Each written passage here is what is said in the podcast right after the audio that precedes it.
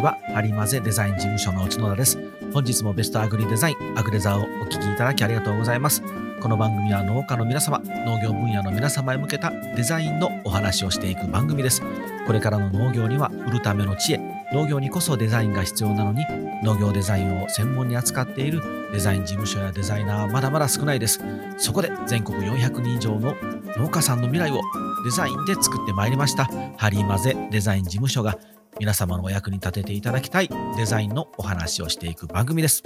というわけで、皆様こんにちは。改めまして、角田です。よろしくお願いします。はい。えっと、先日から、えー、告知させていただいております。えー、皆様のところにお伺いして、お話を聞くよという、えー、相談に乗ります。プラン、えプレゼントの件ですけれども、えいよいよこの7月の月末、えに締め切らせていただきますので、えまだまだあのもう少し期間ありますので、今週いっぱいありますので、ぜひ応募ください。えー、応募方法は概要欄に詳しく載せておりますが、えー、info at はりまぜ .com のメールでも結構ですし、Twitter、Facebook、Instagram の DM でも結構ですし、あの、タイムラインから応募していただいている方もいらっしゃいましたけれども、え、あの、僕に接触できるところであればどこでも結構ですので、あの、あの応募していただけたらと。で、えー、お名前と、えー、場所ですね、お住まいの地域ぐらいで結構ですので、ね、個人情報まだそんなあの丸出しにしなくても大丈夫ですので、ただまあ、あのどういった相談があるんだよっていうのは、ちょこっとだけでもあの詳しく書いていただけたら嬉しいので、よろしくお願いします。じゃあ、あと1週間ありますので、皆さん、ぜひ応募ください。さて、今日はですね、えー、っと、あの、前回、うんと、大阪、インテックス大阪ですね、インテックス大阪で出店して、で、その前ですね、前前回は、えー、幕張で、えー、出店した農業ウィークですね。農業ウィークで、結構ね、あの、同じような質問がたくさんありまして、それを皆様とシェアしたいなと思っておりました。で、またあの今年も、え、しつこいですけど、この10月に13、14、15で、また農業ウィーク、幕張に出店しますので、で、またちょっとね、スタッフの皆さんと、あのー、次どうしたらいいかっていう会議している中で、あ、こういう質問結構あったね、私もありましたとかね、あの、レビューが集まりましたので、せっかくなので、それはちょっとこう、せあの、アグデザで皆さんと共有したいなと思いまして、今回のお話にしたいと思います。今回のテーマは、形です。で特にあの弊社の場合、農業ウィークに出店した時にはですね、壁全面にこう一面にずらーっとあの弊社でさせていただいたシールを皆様に使っていただいてるシールをこうペタペタペタペタとたくさん貼っていたんですけれどもでそれをまあこうご覧になったですねあの来られた方はですね、うん、このシールここたくさん並んでいるんですけどこのシールの形って何か意味があるんですか？って聞かれたんですね。で、あの、特に弊社の場合は、あの、丸ですね。まん丸の正方形、正方形じゃ正円ですね。正円の丸、まん丸の、えー、シールとか、あとちょっと楕円になっているものとか、結構この丸みを帯びた形のシールが多いです。で、これ、えー、なぜまあその形にしているのかっていうのをは、えー、きちんと意味があります。でこれあの、ね、えー、よくあるのが、歯型。丸の歯型を共通で使い回していると、コストダウンして、でそのコストダウンした分、自分たちが儲けるというような業者さんが多々、多々って言ったら失礼かな、ちょこちょこあったりしますので、僕らはね、実はそうじゃないんですね。このシールに件に関しては、あの歯型を作らなくて、あのレーザーでピシューとカットするので、型がいらないんですね。なので、こう使い回すということはなく、逆に言うと、あのどんな形ををにしてもあの料金は変わらないです。ね、歯型がいらないので。なので、丸でも四角でもハート型でも星型でもギザギザでも何でもデコボコでも何でもいいので、それはもう形は全く値段は変わらないんですけど、じゃあまあコスト的に変わらないのになぜ丸が多いかと申しますと、えー、一点一番大事なのは美味しそうに見えるからです。これ多分ね、共感覚っていう分野にもしかしたら入ってしまうかもしれないので、あれなんですけれども、やっぱり形にもですね、美味しそうとか、甘そうとか、苦そうとか感じるんですね。あの色の時にもお話ししたんですけれども。で、これ、僕が思っているのはですね、やっぱ丸がすごく美味しそうに見えます。で、四角が、あの、カキッカキッとしてるので、こう、ちょっとこう、尖って見えるので、少しこう、えー、硬さとか、うん、です甘さよりも、えー、どっちか、どちらかというと、こう、あの、シャープな味といいますか、苦さまではいかないですけれども、感じるのかなと思って使っているんですけど、で、まあ、単純にまあ、丸は甘いだけではなくて、やっぱ全体的に美味しそうっていう形になりますので、丸を使っております。でもう一つ、えー、特にこのシールの件に関しては、皆さん、ボードに貼っていただいてますので、あのー、ね、あの直売所とかに出荷されてる方はよくご存知だと思うんですけど、バーコードのシール貼りますよね。あの生産者の皆様のお名前が入っていて、バーコード、ジャンコードが入ったものですね。で、これ、このシールをまず一手貼りますと。そうすると、あの、なんて言うんでしょう。でっかい刃物でしたら、まだまだ面積が広いので、中身の、中の商品が見えるんですけれども、オクラとかミニトマトとか小さい袋になってくると、あの、ジャンコードのバーコードのシールを貼ってしまうと、そこそこの面積取られてしまうんですよ。でさらに、アピールのこのシールを、弊社の作ったシールを貼ると、どうしても中身がね、見えづらくなってくるので、じゃあ、どうしたら面積、アピールっていうことがやっぱり目立たないとダメなので、目立ちながらもシールの面積を小さくして中身を見せるにはどうしたらいいかなと思うと、角を削るんですよ。例えば、同じ4センチの四角、4センチ ×4 センチの正方形の四角と、直径4センチの丸のシールなら、同じ4センチ、幅、ね、幅ぴったりかあの測ると4センチ、4センチなので、大きさ的には同じなんですけれども、あの、皆さん想像してくださいね。四角と丸でしたら、この角っちょ、丸と言います。丸だとこう、右上、左上、左下、右下のこの四隅の角っちょっていうのはないですよね。四角と比べると。このない部分が商品が見えるんですよ。でも大きさ的には4センチと同じなんですよね。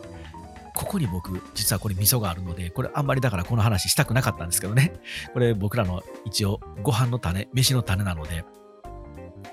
テクニックの部分なんですけど、まあですね、アグデザ聞いていただいてますので、ぜひ皆さん、この,、ね、あのテクニックを使っていただきたいんですけど、繰り返しますけど、同じ4センチ、例えば4センチ ×4 センチのシールであれば、四角よりも丸の方が中身が見えるんですよ。しかも、同じ大きさ、同じ目立ち方をするのに中身が見えるという、この、あの、テクニックに僕は気づいてですね、丸を結構多用しているんですけど、あともう一つ、貼りやすいんです。ん？で同じシールなのに、なぜ四角と丸で丸が貼りやすいの？って多分疑問になる方はいらっしゃると思うんですけど、四角のシールっていうのは、天と地、天地ですね、上と下が上下がですね、決まっているというか、まっすぐ貼らないと、少しでも、なんて斜めにとか、ちょっとずれたり、歪んでしまうと、これ、汚く見えるんですよ。だかきちんと貼っていない、丁寧に貼っていない感じに見えてですね、で、これが1つや2つじゃなくて、ね、やっぱ10個、20、10袋、20袋とこうずらっと並べたときに、ガタガタガタガタとこう、あの、まっすぐ揃っていないとガタガタガタガタするんですよ。そうすると、中身がいくら良くても、で、せっかくアピールのシール貼ったのに、それが逆効果で、中身が良くてもシールを適当に貼っていると、中身も汚く思われるんですよ。ちゃんとしていないものだっていう感じがするので、やっぱ丁寧に貼っていかないといけない。そうすると、出荷量が増え、ね、多いと、丁寧にいちいちいちいちこうきちんときちんとこう両手でね、掴んでそーっと貼ってっていう職人さんみたいにですね、一つ一つ、やもちろんや、ね、一つ一つ思いを込めてやってるとは思うんですけれども、やっぱりあの、まあ、できたらシール、シートから外してパッと貼って、次の袋、シートから外してパッと貼って、次の袋ってやっていきたいじゃないですか。肩も凝りますし。なので、丸だと、多少ね、あの、右側に、右にずれて、左にずれて、こう、あの、曲がったとしても、あんまりわからないんですよ。これ。これもまあ、あの、丁寧に貼ってくださいねっていう立場の人間が言う言葉じゃないんですけど、まあ、若干歪んでも大丈夫です。パッパッパッと貼っていってもらえたら、それがまあまあ、できるだけ揃えてくださいね。ね、ちゃんときちんと揃えてほしいんですけれども、これね、意外とね、あの、丸だとわからないんですよ。これは中のデザインが天地がずれたり、平行が少し傾いたりして、あの、ずれたとしても、形のが丸なので、丸はどんだどれだけ回転させても丸は丸なんですよ。まあ、楕円の場合はね、若干ちょっとこうずれるとやっぱり四角と同じで、あ、平行がずれてるなって分かってしまうんですけれども、それでも、あの四角のシールを貼るよりは全然マシです。なので、僕のところは結構こう、あの、丸が多いんですね。ね、メリットが多いでしょう。ただ一つこう、問題と言いますか、あの、難しいのが、これやっぱり印刷所さんに出さないと綺麗な丸でカットしてもらえないんですよね。家庭用のクリップリンターで皆さん手作りで出されたシールっていうのはどうしてもこう四角のフリーのあのシートに印刷されてくるので、こう丸でくり抜くっていうのは結構しんどいんですよね。あの丸でね、綺麗にクリンって回して切れるカッターも売ってるんですけど、やっぱりなかなかこう切っていくのはしんどいので、ちょっとこう大量にあの出荷されてる方で丸を使いたいなって方はもう印刷所さんに頼んでいただくとかで切り替えた方が絶対コストは安いと思いますね。はい。本当にこの丸、なぜ丸なのっていう質問がすごく農業ウィークで多くてですね、あの、こういう説明をさせてもらってるんですけど、ただ、やっぱ丸はね、もう一つデメリットがあるとすると、ちょっと高級感が落ちるんですよね。ポップなイメージに、可愛くっていうか、ポップにやっぱりなるの、ライトな感じですね。なってしまうので、やっぱ高級感出したいなーって時は、こう、バシッと四角の方がいいかもしれないですね。うん、少しちょっとこう価格の高い、えー、っと、椎茸とか、よくね、スーパーで売ってる椎茸のシールってなぜかこう、横長の楕円が多いですよね。で、こう金か黒か何かのやつで高級感出したいんだろうなと思うんですけど、あれ、楕円にしてしまうとやっぱりちょっと高級感が失せるのになーっていつも思ってまして、ちょっと四角のシールにして、長方形でもいいんですけど、まあ四角の正方形よりも長方形の方がいいですね。長方形にして、で、うんと、縦の、縦長の長方形の方がなんか和風、日本っぽいお札みたいな感じになるので、で、あの、やると高級感結構グッと出たりするんですけれども、はい、結構今僕、うちの手の内を今、だいぶ見せましたけど、はい。って感じですね。で、あの、形もですね、形にもその、前回、あの、何度もしつこいですけど、あの、美味しさとか、味の雰囲気とかっていうのが、こう、口に広がったりとイメージでね、感じたりするので、うん、ちょっとこう、こ凝ったというかこだわって考えてみていただいたら嬉しいなと思います。うん。本当にあの印刷所さんに出すとね、これダイレクトカット、ダイカットって言うんですけど、ダイカットしてくれるので、もうどんな形でも自由にやってくれますので、はい。というわけで今日は質問がたくさんたくさんありました。形についてお話ししていました。今回はちょっとシールというのに一点で集中しましたけど、ま箱であったりとか、袋であったり、うんと紙のラベルであったりとかもそうですし、はい。というわけでおまけのコーナーいきますね。えー、っと、この収録はですね、実はオリンピックの、あの、開会式の次の日に収録してるんですけれども、皆さん、オリンピック始まりましたね、いよいよ。えー、っと、開会式ご覧になりました？で、まあ、まだ、あの、オリンピック終わっていませんので、どんな大会になるかなっていうのは楽しみにしているんですけれども、いろいろとね、今回は本当にご意見がある方がたくさんあると思いますね。あのー、こういう時なのにオリンピックなんかしていいのかとかってたくさんあると思うんですけれども、やっぱりまあ、うん、僕たちもそうですけど、このオリンピックっていうのにを目指して、なんと、全人生をですね、フルベットして、もうそれにかけて生きて頑張っていらっしゃった人たちがアスリートの皆さんが集まって結果を出そうとしているところなのでやっぱり一緒になって応援したいですし、ね、僕らもデザインっていうものに対して人生やっぱフルベットしておりますからね。こうやって実はこの収録してるの土曜日の休みなんですよ。なので少しでも皆さんの役に立てたらなと思ってですねこうやって休みの日に事務所に来て一人でこそこそ喋ってるんですけどでもまあ開会式ね見せていただいてうんちょっとまあ残念だなと思うのが、あのー、やっぱりこうちょっとショーとしてはね、どうかなと思いましたね。